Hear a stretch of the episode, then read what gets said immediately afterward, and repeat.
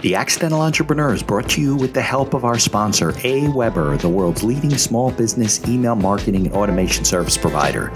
Since 1998, AWeber has helped more than 1 million small businesses and entrepreneurs through its suite of web based email marketing, automation tools, and education.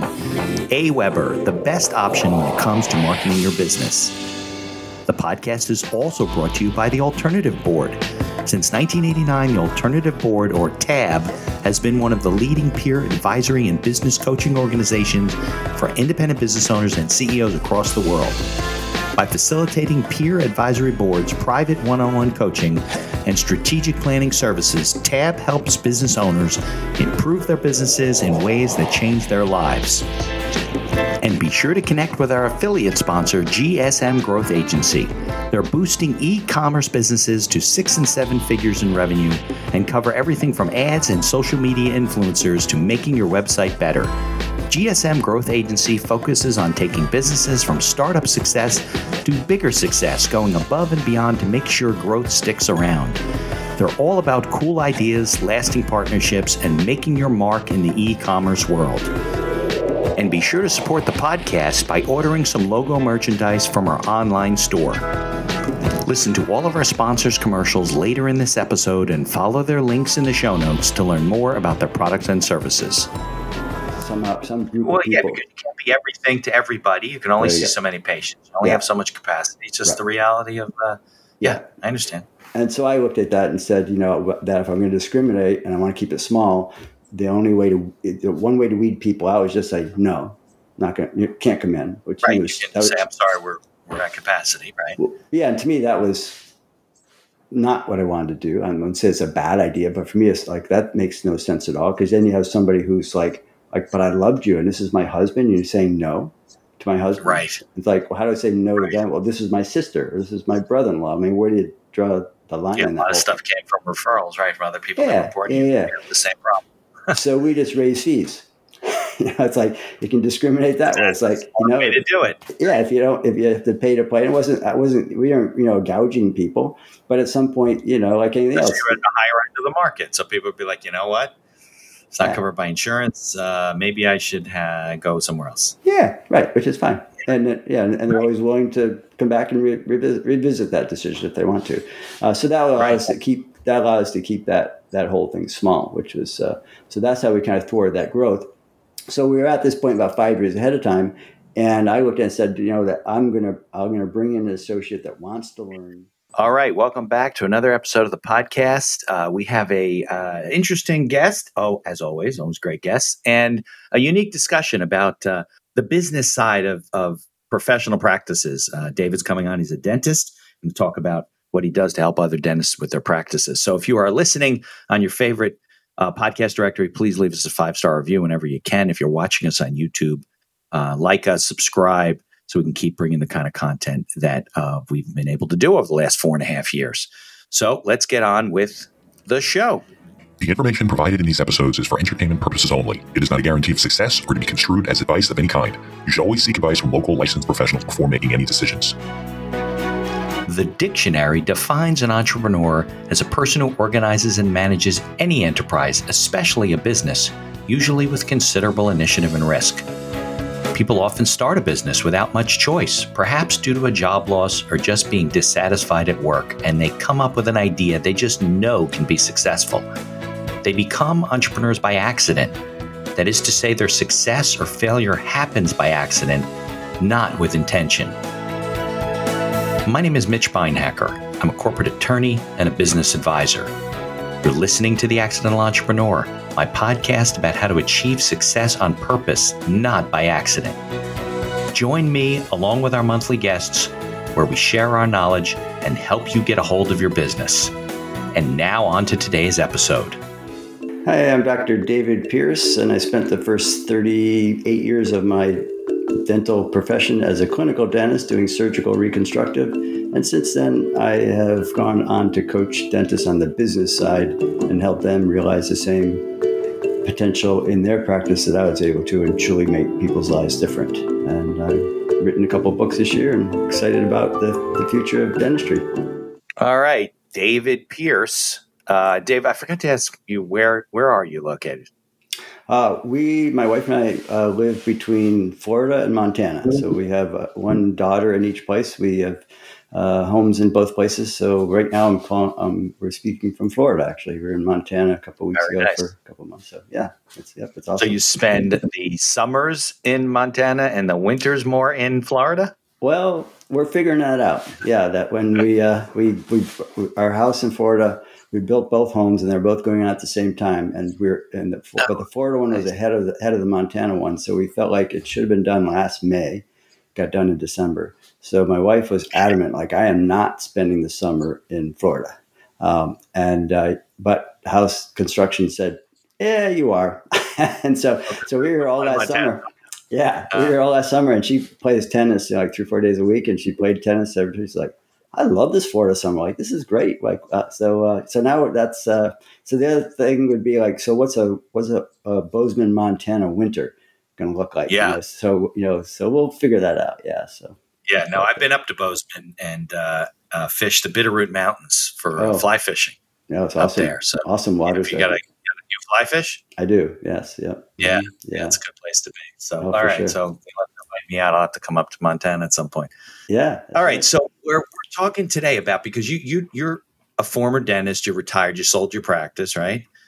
And you basically work with, consult, and coach other dental professionals on yeah. basically the entrepreneurial side of uh, of growing your business. But maybe we could go back. Let's talk about your career, how you got started, you know, how that developed, how you gained your entrepreneurial skills. In the second half of the show, we can talk about, you know, advice for people. Does that, that all make sense? Yeah, sure. Yeah. Yeah. Yeah. Yeah. It's fun to look back on a journey. You know that you know, like uh, being a show, it's about making plans. And of course, I had all these plans. And what you and I decided, like the, the value of making plans is the making of the plan, not the plan itself, because it's going to change. Yeah. And so that was for sure the case. Um, but one, maybe if I made like a little bit about me is that I've always been a learner. I, I figured out that I enjoy the process of learning as well as the, the information, but just the process of learning. So in dentistry, uh, the, I found that there's amazing opportunities now, Mitch, but especially even when I started that you could come out of dental school for me feeling like like I knew everything about it. Like I'm, you know, here I go. I'm all revved up. Uh,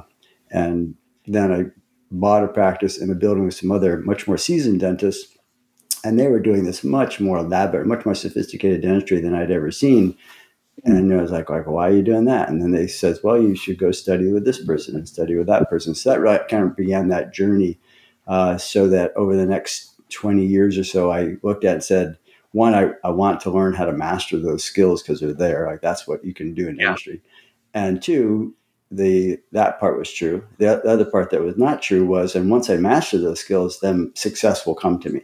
And of course, that's a misnomer yeah. that we, a lot of people fall into. And so, yeah, so over the next, you know, the first couple of decades of my career, I just, you know, became, uh, you know, had fellowships and uh, and board certifications and all sorts of things like that. And, and the general dentist that I was really became more of a surgical uh, dentist in the sense that I was spending my days uh, specialized. Put, yeah, putting people to sleep and just basically uh, our office mantra was uh, uh, changing people's lives one smile at a time. So it got the people to come yeah. with, with what I would term for sure really a true dental disabilities. You know, they couldn't they couldn't smile, they couldn't reinvent themselves if they're recently separated or divorced. Uh, they couldn't go to yeah. par- parties and eat and things like that. So, so, but along the way too, on the learning part was I met so many dentists along the way. They're just incredibly bright, way way brighter than I would ever hope to be, and way more talented with their hands than I ever hope to be. And and as we talk over lunch, I've always been a kind of a low profile person, but as we talk, it'd be like, so like you're doing this dentistry all day long, all week long, probably like I am. And and I was amazed how often it's like, no. It's like, like how come? Like you can do it all. I said, well, you know, insurance, my this, my that's where I live, the economy, all these all these excuses came up. Excuses, uh, right? Yeah, and I was from Central New York. You know, they call Central New York the Rust Belt because every single big manufacturer left over the 70s, 80s, and 90s. You know, all those big places yeah. were gone, and yet you know we were thriving in that bad, whatever you want to call it, environment, uh, economically, if you would. So uh, that it kind of intrigued me. I've always kind of felt like, well, that's really a shame because it's, it's like available to you no matter where you are. It might be harder in right. some places than other, but it's available. Um, yeah. yeah. So there was that, and then someplace along the line, I I realized because more the under the radar that you know, like I'm like you, where you're like, I would see you as like, hey, I'm going to run a podcast. I'm going to be out there. I'm going to be t- talking to people all the time. I'm not right. that. I'm not that person, you know. And so, uh, how do I influence the world? And somebody somewhere along the way, somebody said, you know, you, there's this phrase, David, uh, do unto one that which you wish you could do to the for the world. And I kind of like latched onto that and said, like that, I can I can do that, you know. So I so I mentor some like uh, through Big Brothers Big Sisters. You know, I've had some mentorships that way with kids that have no father and that they're as you know, or dad's in jail and all sorts of stuff. You know, and so um, so that that kind of fit with after mm-hmm. dentistry, after the clinical part. So I'm still a dentist, still licensed and so forth. I can do it anywhere. Um, but I looked at and said, you know, like one, the downside of dentistry as a brick and mortar is you got to be there. And my wife and I yeah. were, we were tired of New York State. We were tired of Central New York in a sense, like it's a big world out there. You know, let's go to Florida, let's go to Montana, let's go to different places. You can't do that if you got to keep flying back to New York to work there.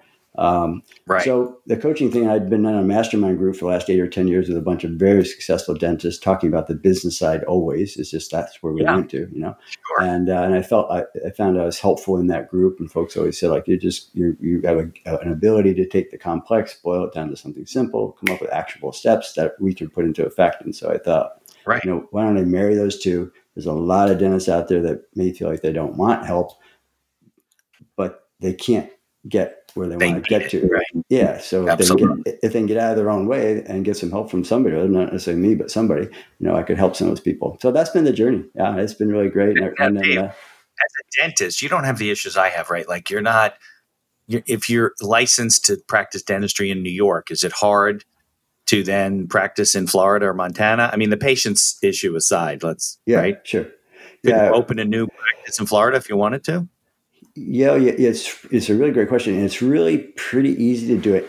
Most of the states in the U.S., with about an exception of about a handful, and Florida and Montana are two of the ones that's very difficult to do that with. They're they're kind of like we, oh, really? don't, we, we don't we're not going to grandfather you in for anything. You got to do this, this, and this, and all these different things. Um, so, so it's the same thing. There's a state board you have to apply to, and and so forth, yeah. and they don't let you in.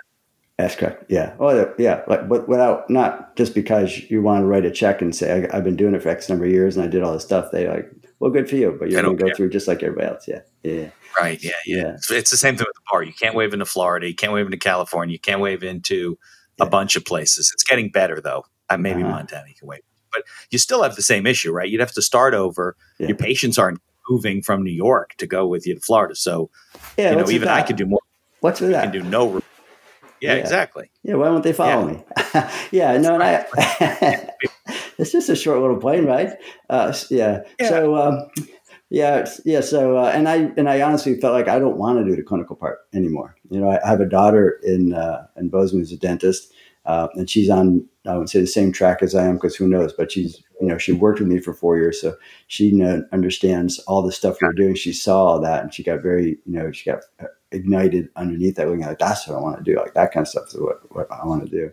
Yeah. Um, and so she said to me, "Oh, okay. So, Dad, like, why don't you come in? You know, when I'm doing my first this surgery, that surgery, whatever it is, putting somebody to sleep, you, know, you could be there. You could be doing it." And I thought, hmm, like, is that like, why? Like? How do I? I can't say no to her. You know, I'm, you know, I'm helping all the. Right? Yeah, and, and she are super close.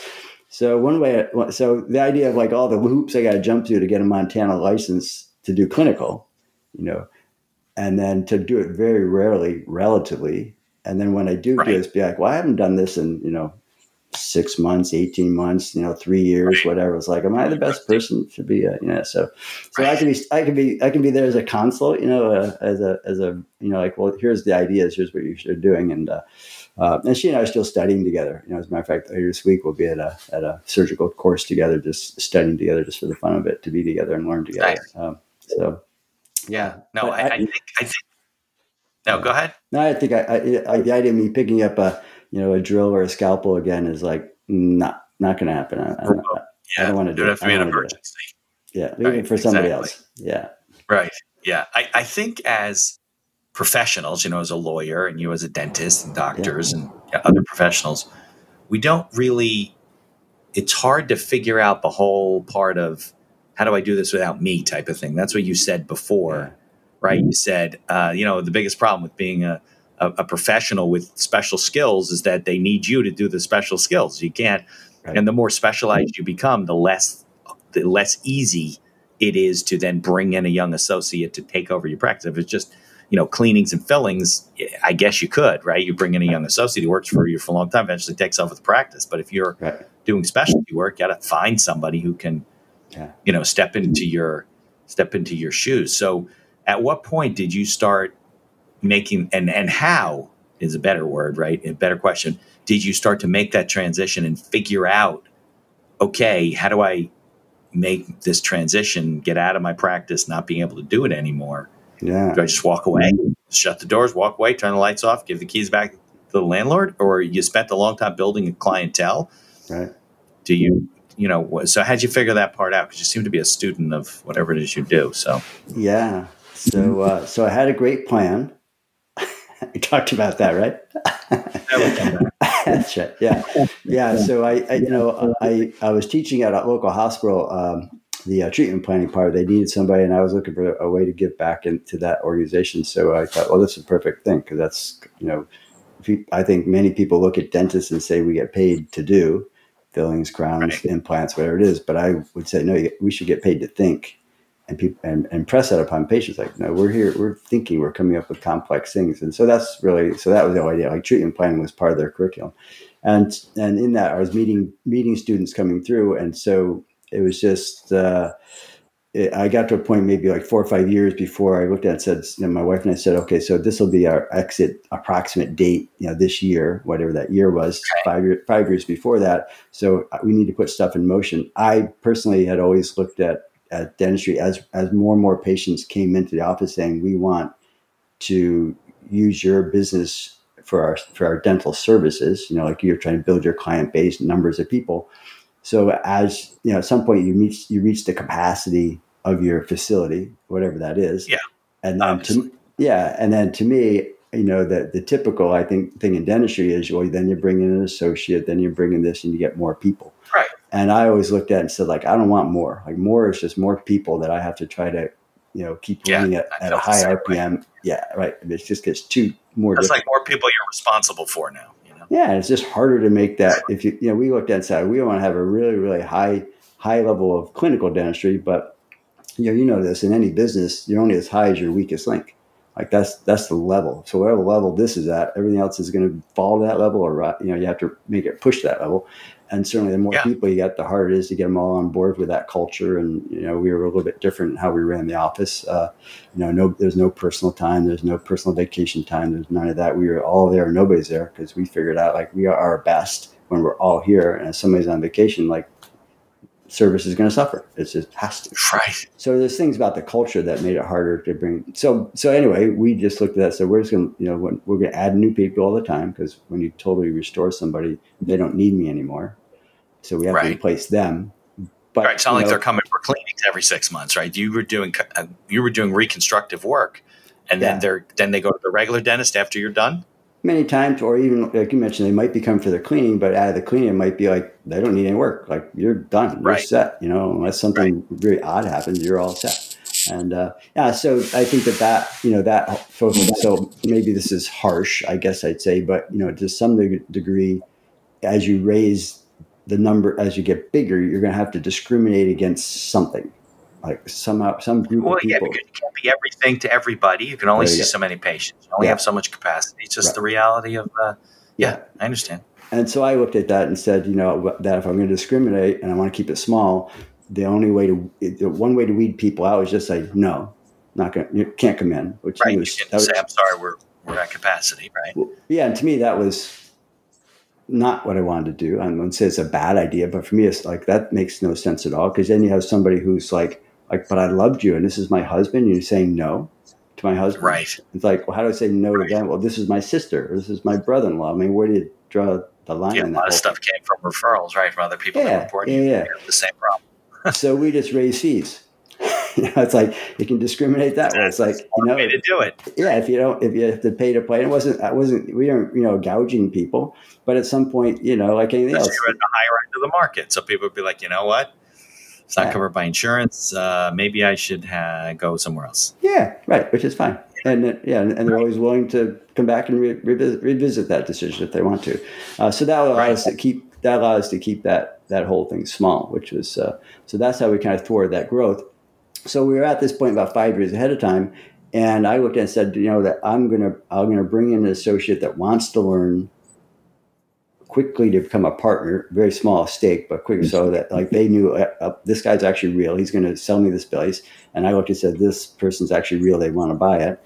Um, yeah. And and it was right around that time that my daughter, who was going to school in uh, as a dentist in Salt Lake City, said, you know, rather than and they then they said, we love the West. We are going to live in the West. Like this is where we want to be, is for sure. I mean, she and her husband grew up in, in New York State, where we where we were. Uh, you know, she was where in New York State were you, Dave? uh, outside of Syracuse. Sure. Okay. Yep, and her husband was from northern New York, a little bit north of there. Great guy. And so uh, they said, so so in my mind, it's like, okay, well, they're gonna they they loving it out there. And when we went to visit, you know, it's like I can see why. Like if you've, ever, you've been to Salt Lake City, it's like the mountains are like boom. Salt Lake's very nice, yeah. Oh, it's gorgeous, you know. And they they just fell yeah. in love with everything about the West. And uh, so it's like, okay, so and then she said, but you know what? We think we're gonna come back east for a while. I said, oh, well, what's that going to look like? He said, well, we're going to come back to Syracuse and I want to do a residency program at a hospital there, uh, which she ended up doing at the same hospital that I did mine in, just coincidentally. Um, and then, and so what do you think is going to happen after that? I said, well, maybe practice with you for a little while. We're going to end up out west, but practice with you. And so I thought, hmm, so if I bring in somebody to take over the practice and then my daughter wants to practice with me, there won't be room for her. So it's either right. get rid of the get rid of the guy that I promised he's going to sell it to for the sake of my daughter who's going to go away. You already had him at that point. No, I was right at that point. Like I was talking to, I actually talked gotcha. to a guy. I actually made an offer ish to a guy, and he's like, "Yeah, I'm really interested. I want a mentor type person, and so forth."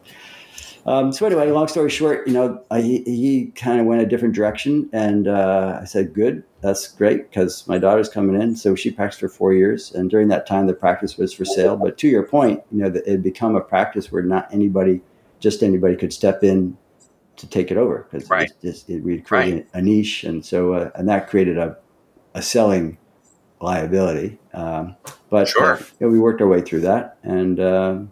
Yep. In 2021, sold it. I got done seeing patients in 2022, and in the meantime, we were transitioning to Florida and Montana to live. And my daughter is in in Montana now, practicing, as I mentioned. And so all's well ends well.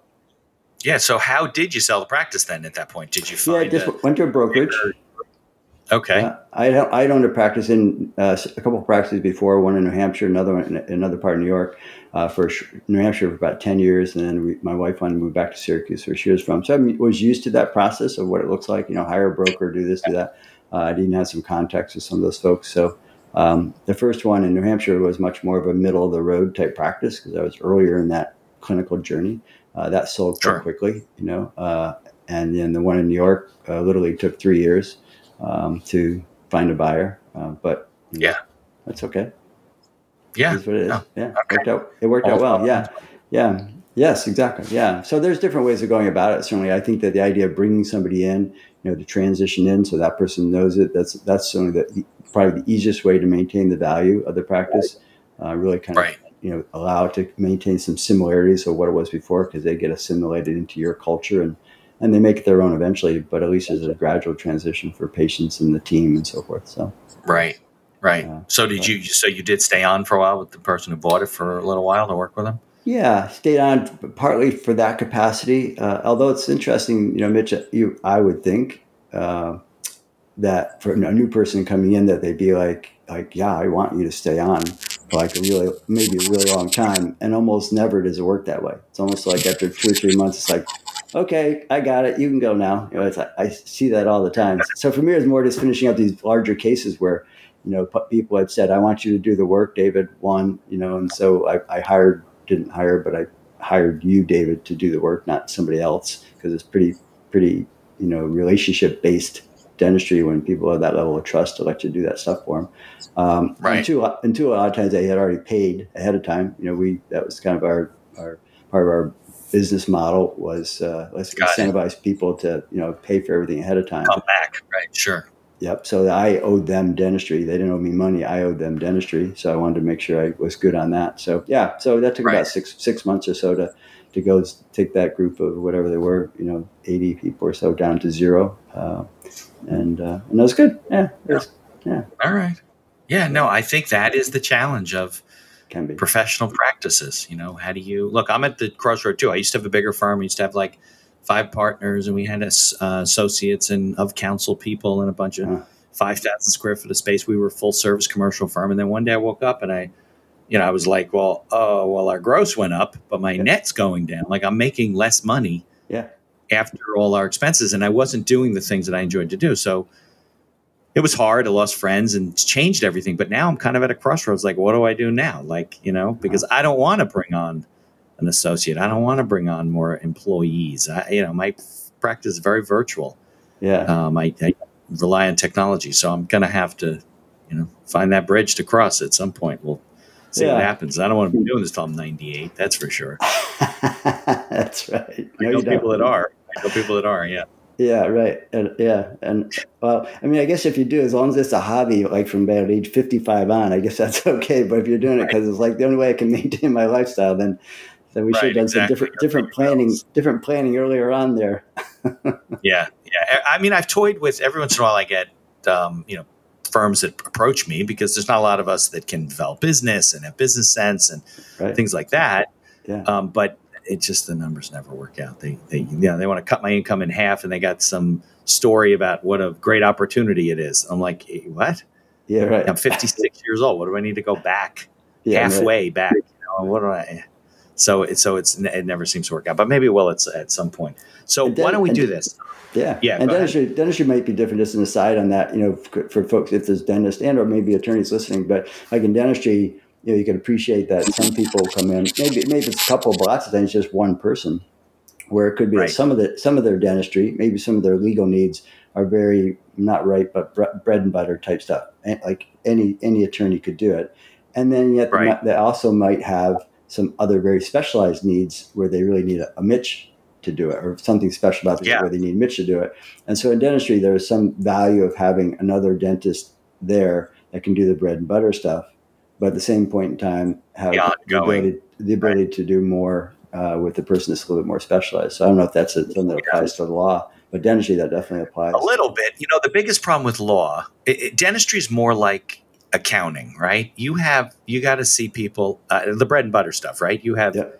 Every six months, you're doing cleanings. People, right or other, teeth fall out. They got to come to you on a regular basis. Accounting, right. you got to file your taxes every year. You got to pay your bills, uh, whatever. Mm. With law, Right. I have some business owners that are on retainer and I do things for them every month, but it's not there's no triggering event where they have to come got to it. me in April and they got to come to me in September, yeah, you know? Right. Yeah. So it makes it, it makes point. it more of a, a challenge. I'm not saying it's not doable, but it's, yeah, it's definitely, that's interesting. It's definitely a way to look, way to look at. Well, why don't we do this? Let's take yeah. a, a, commercial break. I got a couple of people that pay me a little bit of money and, uh, yeah. and then we'll come back and we can talk about, you know, the book you're working on. I think it's coming out soon, right? Yeah. And the consulting you do and the advice for, maybe not just dentists, but certainly for professionals as to, you know, how to think mm. of things as an entrepreneur as opposed to a professional. I think that's yeah, the argument. You know? Yeah, sounds good. Okay. Awesome. Yeah, great. All right, let's, let's. Here's a word from our sponsors. Looking to market and grow your business? Or perhaps you're just getting started and want to hit the ground running? AWeber is the best choice for online email marketing and automation of your business. From maintaining a subscriber list to drip campaigns and landing pages, AWeber gives you tools and integrations that make marketing easy and fun. As our partner and sponsor, we use all their tools to promote the podcast and market our law firm. AWeber, the best alternative for online marketing. For over 30 years, the Alternative Board, or TAB, has built a thriving community of forward thinking CEOs and business owners who want to radically improve their companies.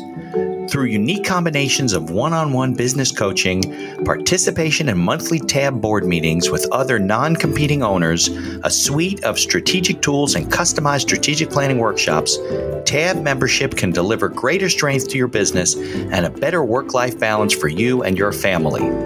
All packaged in a streamlined and affordable service that the people at TAB invite you to try risk free. Are you struggling with managing advertising due to a lack of time or expertise? Perhaps you're facing challenges in scaling ads for your store. Are you feeling lost when strategies have no success? GSM Growth Agency is your reliable partner in overcoming these business challenges. Feel the impact of collaborating with a team dedicated not only to short term goals, but also to building long term partnerships and achieving sustained success.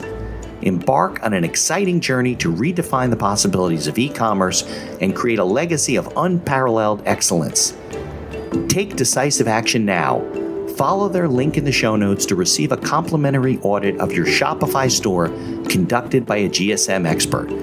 Propel your e commerce game to new heights with GSM Growth Agency. Follow the link in the show notes to learn more about all of our sponsors. And now back to our show.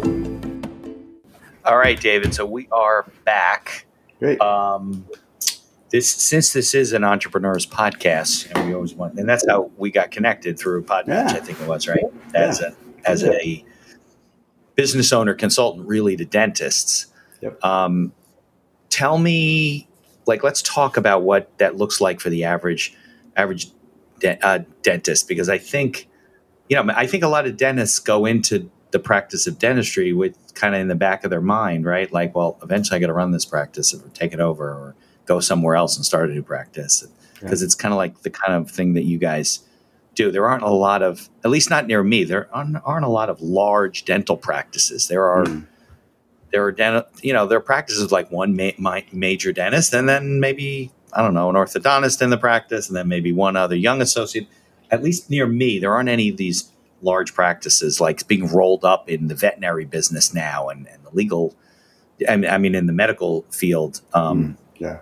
Are you seeing that? Like, is there a transition where smaller dentists are able to roll into larger practices, or that's not really happening as far as you've seen? Yeah, it, it happens on the on the ownership side of it. Uh, you know, I think that that mm, this well, the, it seems like the, that maybe the younger, the newer generation, and I'll just say maybe they have it right. You know, like for instance, I can if I look back at the dent when I was so this is 35 years ago, I talked to a dentist who was 20 years my senior, and my kids are young, and or maybe whatever you know, they're my kids are young, so and they're in their yeah. early 30s, and so he said, I think it's great, you know, that like you coach your kids soccer, and you do that kind of stuff. Cool. Not my kids are young we, I and the other dentist, we'd go out three, four nights a week. We'd have dinner together, have a drink, talk about dentistry, whatever. That's just what we did. I think that's great. And then now the kids, you know, like my daughter and other people look and say, like, I'm never going to work as hard as you you guys did. Like, there's no way. I want to come in at eight o'clock, get done at five, leave, check out, and I'm done. And so, right. to some degree, that entrepreneurial, I want to own the business mentality might be less in the in the newer dentists and maybe in young professionals as a whole. Um, and right. and therefore, who's going to run the businesses? So the corporate, yeah. You know, so the corporate concept of dentistry has really grown up where you know business people will look at and say, well, we can buy these practices and run it, and then these dentists, because they don't want to own it, they just they're become, they become an employee of the corporation. So uh, from the like on the MD side, where they've done that, either to they sell to the hospital, or they sell to a management company, that type of thing. It could be. Like I'm not that familiar with that, but for instance, like if you look at a company called Aspen Dental, I don't know if you've driven around, you've seen Aspen Dental. You know, so you may you may look at that. It says kind of like McDonald's. It says McDonald's everywhere. Uh, you know, but like McDonald's is owned by a local guy probably. You know, it's, right. it's a fran- franchise. franchise. concept, right. and, and many of the Aspens are that same way. They stay. They might have been originally, you know, Bob's dentist, and then Aspen took over, and it might stay Bob's dentist if Bob's still there. Otherwise, Bob believes them, and they turn into Aspen Dental. But they're hiring in like one dentist might come in, and that dentist like I want to buy it, so he, they buy it, and then Aspen supports them. Uh, so they have ownership, but they're not doing the hiring, they're not doing the firing, they're not doing you know the software is an Aspen software, things like that. Um, so there's more and more of that going on. And then, I, and I, I think historically, though, Mitch, it's really interesting that most dentists seem to be solo type guys. You know, like like you're right, they, they kind of practice by themselves. Whereas, you know, attorneys and physicians, you see groups of you know five and ten and fifty and hundred and two hundred all working un- yeah. under the same roof. Um, so I don't know if it, I don't know you know what created what, but it definitely sees that dentists you know tend to be smaller in in their organizations. Uh, Right. there is a lot of right. that. But you see that may be changing where you're going to see larger. Well, I'm not sure. Oh, larger ownership stuff. part, like bigger groups are are, yeah. are doing that, and then some dentists. You know, I was I was with a, an investing group uh, over the weekend. They had a little thing, and there was another dentist there who's probably in his mid 30s, and he he's a general dentist, but he owns 11 practices now uh, in the Tampa oh. in the Tampa area. He just he just sees one for sale and he buys it, and he incorporates it into his little his own little corporation that he's putting right. together.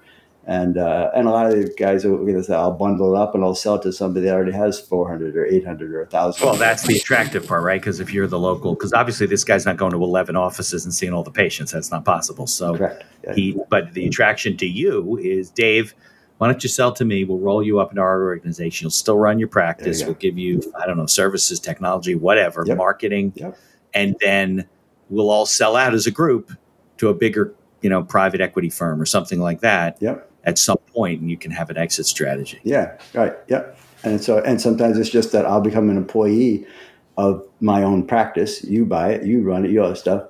Uh, you know, I think that a lot of the as I talk to dentists, you know, it's really common. They'll say like, like, uh, so what's the frustration of dentistry? And it's never like, you know, the crown fell off. It's, it's never on the technology clinical side of it. You know, it's always a, it's almost always about, well, you know, because I participate with insurance, which is a choice, but because I've mm-hmm. chosen to participate in insurance, and then and then there's you know a, a less than positive talk conversation about dental insurance and how it's limit limiting them, um, and or my employees, like you know this that, sure. that constant thing. And so to me, you know, as I've looked at that, you know, I said, well, you know, the beauty of dentistry as versus medicine is you don't have to participate with insurance. You know, uh, we had lots of patients with insurance, but yeah. they still paid what our fee was, and we just made arrangements for how they're going to pay the difference. And like, great, right? That's exactly what I do. Yeah, we'll get every cent we can out of your insurance for sure. We'll make sure you you worked right. hard to get that benefit. We'll, we'll get it of all. Course. But on the other hand, you know, that's not. I'm going. Not going to limit the revenue and the profitability of the business based on that entity called insurance. It's just like right if you went into network or whatever. Yeah but a lot of in our area the good dentists are not in the networks. Yeah. Uh, you know right. just don't have to be. Yep. And then on the yeah. team side you know to me on, de- on the dentistry front i know for me my journey was just pitifully slow you know because i figured like once i become a clinical master all this other stuff's going to take care of itself. That was the big lie that I told myself.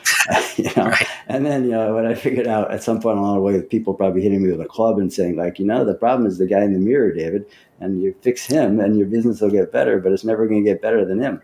You know, so I had to become right. a much better leader, much better, you know, understanding of that, and uh, right. how, how do you have conversations, and how do you how do you enter into a sales, how do you create a sales organization, you know, in your office that actually is meant to help patients say, you know, I mean, it, that the whole like like for you too. Like to me, it's like so somebody comes into a law firm, a dentist, they kind of know what you are before they go in there they right. you help them identify problems that they say, yeah, problem, and then you say, here's a solution, and they say, yeah, that's a solution, and then they say, no, I'm not going to do it. Like, right, like, I going to close them. Like, why did that happen? Like, why did you come here?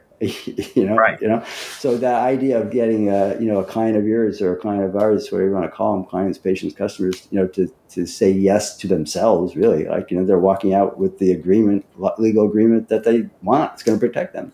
They're walking out with the, right. the dentistry that's going to fix their problems, fix their disabilities. And um, so it makes no sense for them to say no. It, like it yeah. just hurts them.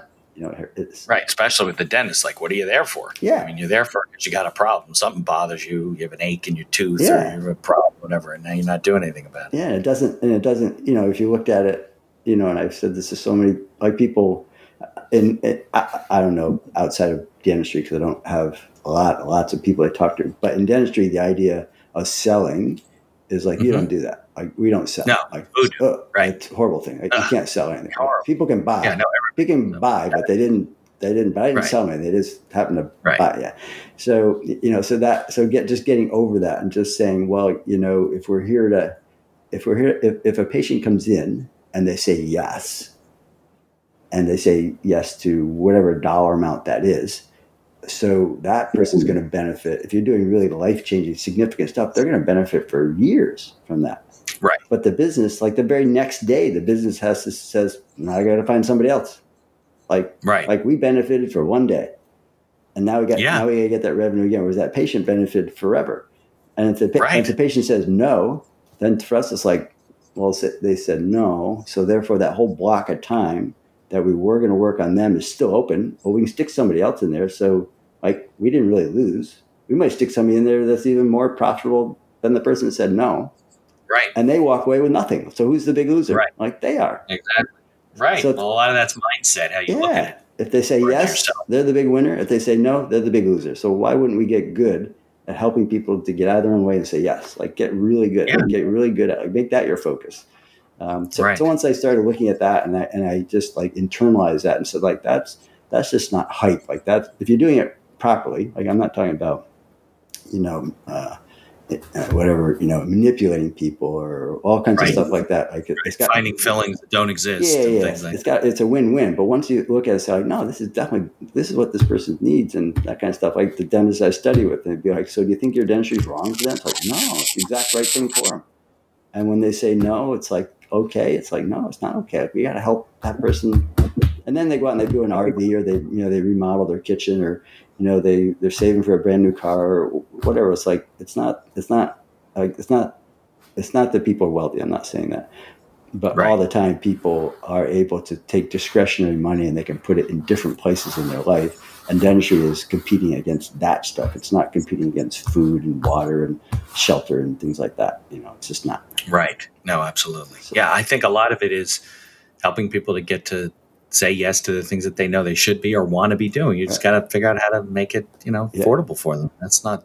I don't. I don't think that should be an obstacle. A lot of it's mindset, I think. But do you find that is a common problem with Mm. dentists that they're either, I don't know if the word is right, afraid to ask for the sale, or you know, don't really approach it from, hey, I'm helping these people. They look at it like they're asking for something they're uncomfortable about. Mm, totally that, yeah. And and I would say, I mean, it starts with the with the dentist leader, and then it goes right through the organization. You know, so that for me, Yeah. you know, that for in our office, I think part of our success, as once I got once the guy in the mirror got better, once I got better and better and internalized, and, and your word mindset, I love that, Mitch, because that's totally what it is. Like, like Yeah, like- of course. like- it's in between your ears is the problem. it is exactly Yeah. right. Yeah, that's right. Big It's not problem. you know, you don't have to take them to get them a, a, mental surgery where they had to put a drill in their brain and fix something. It No. just is, yeah, Right. Yeah. it's how they look at things. That's the problem. Yeah. Right. And dentistry as a profession, you know, I mean, I, we we got involved with uh, dental sleep medicine, which is which is really is a medical service, medical treatment, you know, for dental sleep apnea or for sleep apnea, Mhm. and dentists are getting involved with that. So we got involved with that, and and therefore, for a short while, uh, we had a very robust program, and then I decided like it just didn't fit, so we just shut it down. But while we are doing that, like we were in the medical community, like working with sleep physicians and ENTs and all these different people and for them like success was 50% better like you can make somebody 50% better that's medical success that's just their that's their metric and for dent- Yeah. for dentistry it's like so 50% of my crowns fell off or hurt and people couldn't eat it'd be Right. like, Yeah. That's like sound you right. might just shut the door like either that Right. or you're gonna commit suicide. It's like what the hell is wrong Yeah. with me? It's like you know? And so dentistry the predictability of it is super super high you know? So like for us to, to do that it's not like i wonder if you're going to get better. It's like yeah you're going to get way better. Like i can i can show you pictures of what you're going to look like when you get done. You're going to look like that. Like it's Exactly. Your teeth are not going to fall out of your mouth on the way home. like, that's you know? right. Uh, we yeah it's, it's so predictable. Yeah so to help folks and help teams help you know help a team become a leader um, and I just think you know that whole leadership thing, like in a whole society now, it's just missing. You know, it's not. It's not. It's you know, you and I are at an age where, you know, I, I can remember, you know, this is such an aside, but it's just maybe for your younger audience. I can remember in middle school, another kid and I were running down the hall as we were, he was chasing me. I'd done something. We were friends, but he was just chasing me. Like, I, I'm going to get you, David. And so he's chasing me, and I and I and I watched this this teacher who was at uh, like these little alcoves by every door. I watched the teacher. He was standing there. He stepped out, and we made eye contact like for a second, and he ducked back in really fast. I knew this guy. He's a very physical guy, and I knew like when we come by him, he is coming out of there. Like he is going to nail us. So when we came, when I got really close to him, I just I and my friend was like about ten feet behind me. We got really close to him. I did a really quick like boom the outside. Sure enough, this guy's arm came out like this, just like to string us at the neck. And my friend went boom Right. and boom Right into on the floor. It's like, what's the rule about running? And I was like, going down the hall, you know, what's the rule about running, you know? And it's like, oh, I'm sorry, sorry, I don't run the hall. It's like, that's right, get up, no more running. And like, and then you know, now it's like, oh my God, he'd be out. The teacher would be fired. Like, like Yeah. I mean, Oh my all God. that, all that leadership stuff that we looked at. So like, you have to respect and things like that. It's just, so anyway, tirade, tirade on my part, but but no, no, no. but to expect the team members to come in, you know, I said to all of them to me, it's like you know, we've never been in a position where we've seen leadership, you know, handled well uh, in dentistry. Not sure about in law. You know, a lot of it's, fe- Right. it's female driven. You know, I over the course of years, I had way more single w- uh, ladies with k- children than I did any other um demographic in my office. As far as so, so here they are. You know, in, in a not dysfunctional, but it's a very hard Patients or people that work for you? work for employees. Yeah, like you know, single females is a very common. Uh, um, The hygienists, right? yeah, right. Sure, that's a, that's a typical worker demographic in dentistry, and then many of them are single moms. Um, you know, Mhm. so so in that whole thing, it's like so like you know, what's your relationship with your father, and what's your relationship with this, and oftentimes it's like mm, not so good. So anyway, Right. you're trying to put all these people together and say, so how are we going to make you a leader when you've never seen leadership really, you know, role modeled in your life? And, uh, and it's true. Yeah. It's hard. you know. Yeah. So, so that, I think No, those are absolutely. the struggles. One, fix your own head so you can become a good leader because you may not have ever seen leadership demonstrated for you well. You've never embraced it. And then how do I become better at that? And then how do I impart that on my team so they can become better? Uh, yeah. Because once you put that together, then you know, the team following the leader. The patients want to be led, not really, but they do. They want somebody who says, "This is what we can do. Here's, a, I have confidence in this. I'm not going to make it easy on you." Like, like if you say, "I don't want to do it," like, well, how come? Like, what's going on? Right. You know? No, absolutely. Yeah. No, I think I, I think the whole team idea is really important, and people don't realize the customer service experience that it improves. Right. Having everybody on the same page, having them buy into your vision. Yeah. Uh, I think it improves the workplace for the employees. Oh, huge. You know, feeling like they have a purpose, they know what the hell's going on, and I think, especially in professional practices, I miss that a lot. You go to law firms, and it just doesn't look like anybody knows what they're doing. You know, you walk in, the customer experience should be the same when they walk in. They should be greeted and this and that and put through this process and learn to feel comfortable and yeah. intake the same way, right? Especially with dentistry. I mean, you're going, somebody sticking their hands in your mouth and they're going to drill holes in your head. Yeah. And, you know, these machines that vibrate and stuff like that and make you. And I know some people that have terrible teeth and they're just afraid to go to the dentist. Like Yeah. they are afraid to have anybody touch their face or their mouth and stuff like that. So, That's right. you know, if you make it a comfortable experience and everyone buys into that, clearly that improves the, you know, your business, your whole business model. Exactly right. Yeah. But you're right. I guess a lot of people coming out of dentistry school, they just like law school too. You, well, I'm going to go get a job. What do you mean? I'm going to be a dentist. Yeah. You're like, no, you're not. You're going to be a business owner who also fixes people's teeth. There you go. That's right. Yeah. know? Yeah. And that, yeah. And, and unfortunately, they're- they, if they pick that up, it's going to be accidental, you know, unless they, you know, have somebody like you, you know, that kind of grabs hold of them or they somehow know you and they, and they respect your ideas and they say, so Mitch, how does this work? And, uh, you like, I mean, you Right. everything you just said is applicable to every business. Like, you know, the book that, Of I, course. the book that I wrote might use dental examples or some of the stuff, or uh, here's a system you could use in dentistry, but you could use that same system virtually anywhere because businesses are businesses, people are people.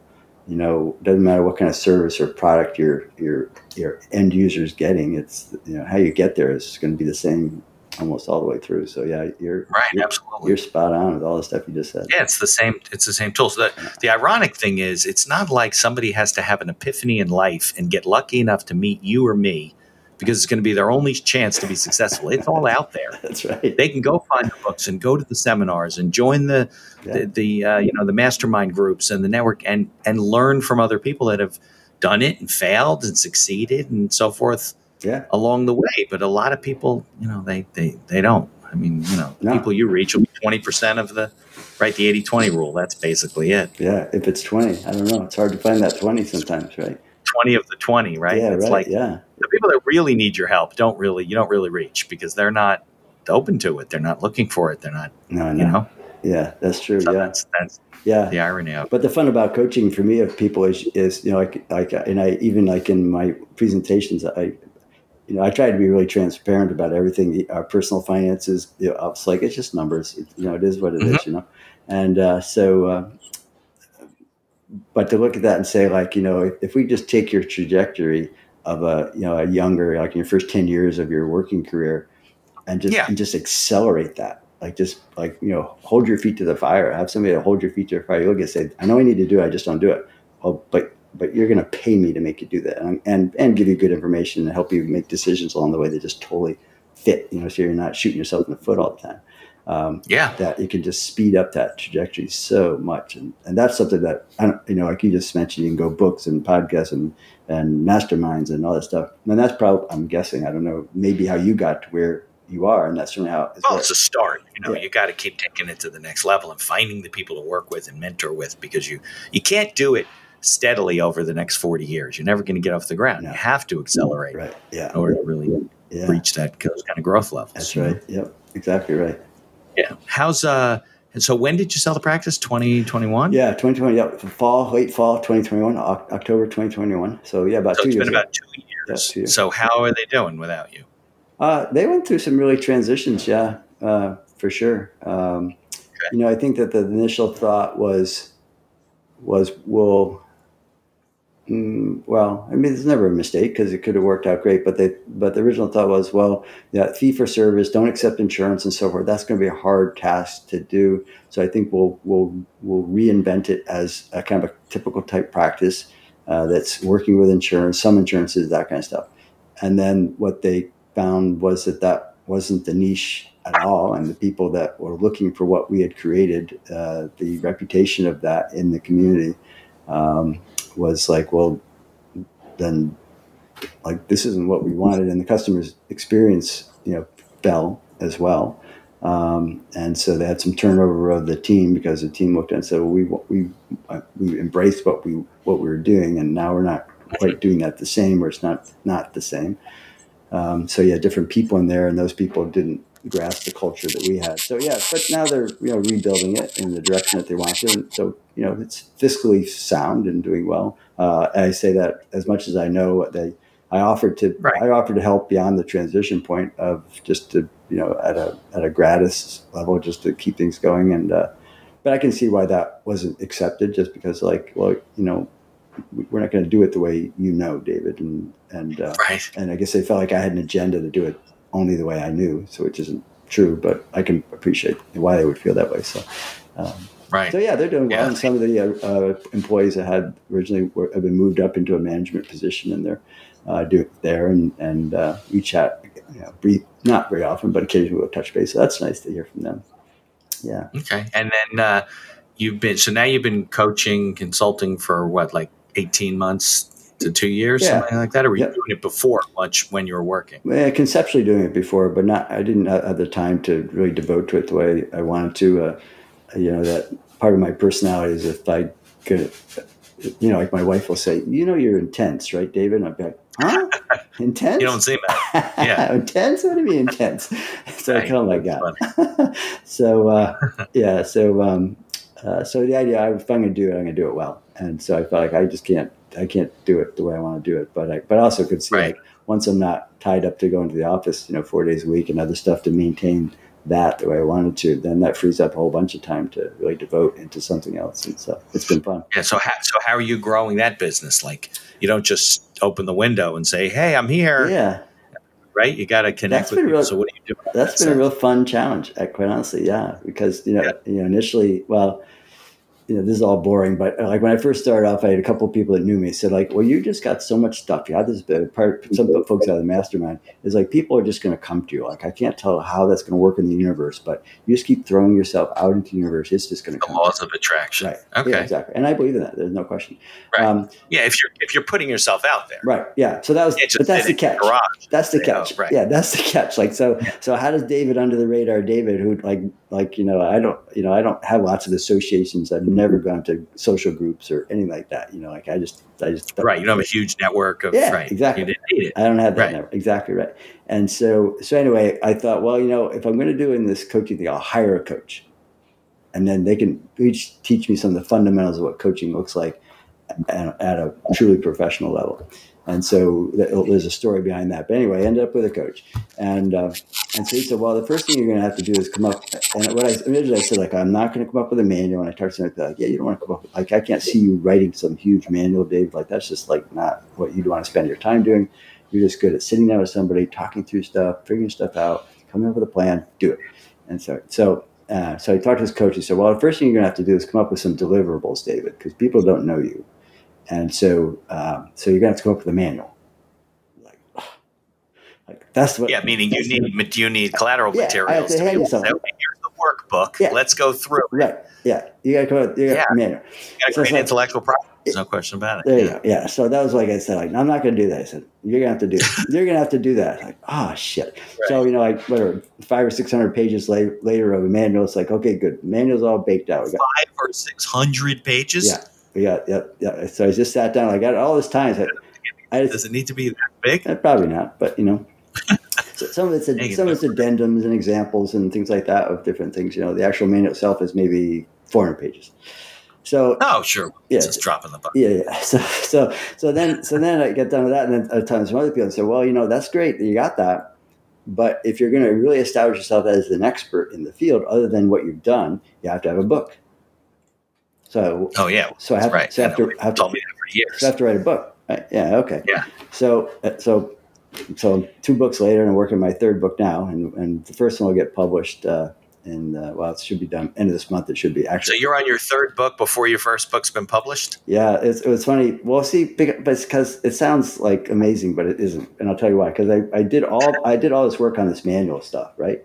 So I did Right. a lot of this kind of stuff about how do you like in the manuals, like how do you how do you how do you create a mindset? How do you create leadership? What does that look like? How do you create systems? What does that look like? How do you create create create, create? What's all this stuff look like as part of a to walk somebody through of, to run their business well?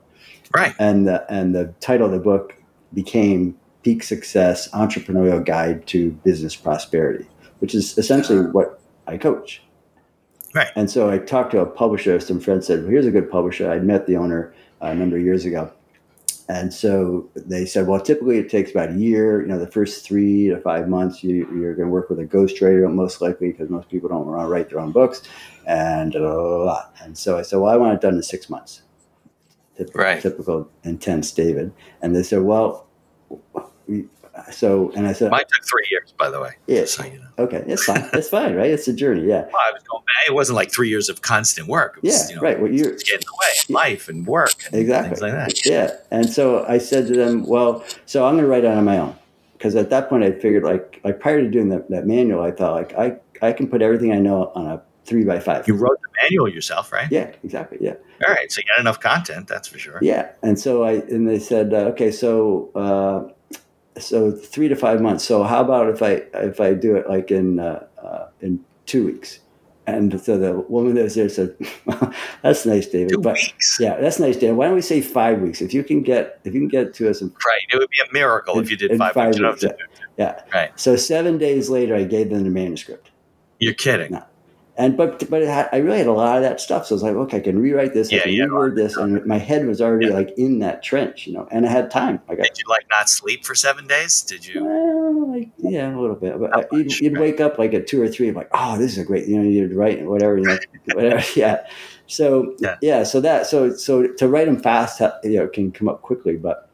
But, but it was mostly because I wasn't distracted with all the stuff you're talking about, and I had just gone through Right. the whole process, really, essentially. So Yeah. No, I understand. yeah. So uh, Yeah. so that, and then the second one to me, it's always been a, a thing about like I think it's it, which I would preach to anybody. You know, you know this, right? You, you can make your business have incredible revenue streams if you do all the business stuff right, which you were just talking about. You know, customer service, leadership, all that kind of sales system. Right. Right. You have all that stuff. You have lots of revenue, and then but what happens to that revenue? What's the what's the transfer translation of that revenue into personal wealth? Like is that Okay. is- So that's the second book you're working and on. that's the second book. That, yeah, and, that, and that's done. And it might just stay as an ebook type thing. I'm not sure what I'll do with it. So that's done, and it's it's ready to go. I haven't. I I went online to like a whatever a service publisher type one to go Yeah. and edit it for me and that kind of stuff. And so that's Yeah, like an on-demand type of thing. You don't have to keep like a warehouse of books. Yeah. Yeah. I don't need. right. Yeah, and Yeah, so, absolutely. and that's it. Yeah, and I think that's as important as much as the other one because I certainly you you've met a lot of people made a lot of money in their life and and they die. You know, they retire and it's like I can't retire. I have no money. It's like like Oh yeah. Like, what happened? Like, oh, I, I think there's a vacuum in everybody's pocket. Just sucks money out of you. yeah, and it doesn't matter how much you throw in it. It just gets stronger. The vacuum. True. Right. Yeah. Right. So that's the second book is really just kind of like, hey, you know, if, if you're, if you, it doesn't matter where you are, but if you're in your, you know, 30s or 40s, like here's some shit you can do that can truly, Yeah. truly make a difference. hold on to what you make. Right. They always say that it's not what you make that matters, it's what you keep Right. Yeah. Go. that really has an impact on your life. That's Yeah, exactly, that's so true. Yeah. So, so my wife and I have been blessed with that, you know, so that we don't have to worry about some of the stuff that we could have other- had to worry about if we hadn't done those things. So, yeah. So anyway, Very yeah. good. All right. Yeah. So uh, we've been uh, about an hour. Um, any parting words in, of advice for maybe the young dentists out there? Not sure what they're going to do. Yeah. Well, uh, you know, certainly if my mistake was to think that mastering dental skills is going to translate into business success or, or revenue success or people saying yes, like that, that's not true. Uh, so, Okay. So you got so just just be aware of that. Keep keep this you know clinical success, mastering skills is a piece of the puzzle. You can't Right. You can't do it. But it's not enough. yeah, you can't do what you don't know how to do. Um, but then from there, yeah, just really become a student of, of of mindset leadership. Like think think about opportunity, think about growth, think about. I think that same conversation you and I, Mitch. Like you know, when patients say no, like you're hurting them. And Right. and one thing I you know I said to my team all the time was, and it's not the same, you know, right? But when people you know, when people came in, we worked on like there were a lot of tears. Like people would look at that and say, like, I'm so embarrassed. Like your friend said, I can't, you know, like I don't go to dentist. And at some point, it's like I'm embarrassed, and they're going to judge me, or they did judge me. Like people walk in and say, "Oh, man, Right. like when did you, when when did you get eh, last get your teeth cleaned? Like you, they look like hell. Right. They look like hell. Like why do I want to go back to that place? You know, Right. So so we've scarred people for sure as a profession by just judging them, not intentionally, not maliciously, but nonetheless judge them. Um, you know, so you know to to figure out how do I help me, how do I help my team get into a place where when patients say yes, that they are helping themselves and not the same thing. But what I'd say to my team is like, for instance, if your husband came home and say, Hey honey, I heard you went to the doctor say, how'd that go? And I said, Yeah, he said I have prostate cancer. And they say, like, Oh, so what are you gonna do? Uh, nothing. Like, oh, Right. okay. So just to remind you, you're picking up Billy at soccer and I'm gonna go take Susie to dance. Right. Just like life. yeah, like Yeah. like you wouldn't do that. You'd be like, whoa, whoa, whoa, wait, like, no. Like, what are you talking about? No, and well, how come? Why do you, why does the patient say no? And you're like, okay, well, we'll see you in six months. But your husband says Right. no. It's because you care for him. Well, you should. Right. Well, we need to care for these people not the same way, but the same way. Like, Yeah. don't accept that no. It's like that doesn't make any sense. You knew why you came here. You knew you had a problem. Am I, have I done something wrong? Have I judged you? Have I done anything like that? And if the answer is no, it's a, you got to help me understand this, Mrs. Jones, because this this is going to change your life if you just listen. Right. And uh, Absolutely. Well, it's definitely changing from, you know, you're asking people to do something for you, then you're helping them. That's what you're a professional That's for. it. So you should exactly right. take that approach. Well, I can't thank you enough. I'm sorry it took us a little while to get together. We had to reschedule a couple Oh, no worries. Yeah. We will put a link in the show notes to the book Awesome. um, when it comes. It's is it out yet or not? no, they month? said they said end of October, but to me that means probably like middle of November. Things always get pushed off. Okay, well, the, the podcast will be out in several months. So when it Awesome. comes out, yeah. Put it, put a link in the show notes. People can buy the book. And uh, yeah, I appreciate Dave Awesome. giving me a not only a good conversation about entrepreneurship, but a different view of uh, of the, the dental profession and where it's going today. So Awesome. Yeah. Thank you I for your thank time, you Mitch. for Yeah. me. Yeah. It's a great show. All right, I'll go to the closing credits and uh, stick around. Awesome. Sounds good. Thank you for listening to this episode of The Accidental Entrepreneur. Opening and closing music written and performed by Howie Moskovich and made to order music. For information about Howie and his music services, please follow the link in our show notes. If you like the podcast, please tell others about us. You can find us on Apple Podcasts, on Amazon Music, Spotify, Google Podcasts, and most of the other podcast directories. If you like what you hear, please leave us a five star review and feel free to share our episodes on social media. If you have any questions or comments, ideas for the show, or you'd even like to appear as a guest, reach out to us by email at info at beinhakerlaw.com. The Accidental Entrepreneur is hosted by Mitch Beinhaker and produced by Beinhaker Law. If you'd like to learn more about our business and legal services, you can find us on social media or visit our website at beinhakerlaw.com. Thanks for listening, and be sure to subscribe to our feed to be notified of all future episodes.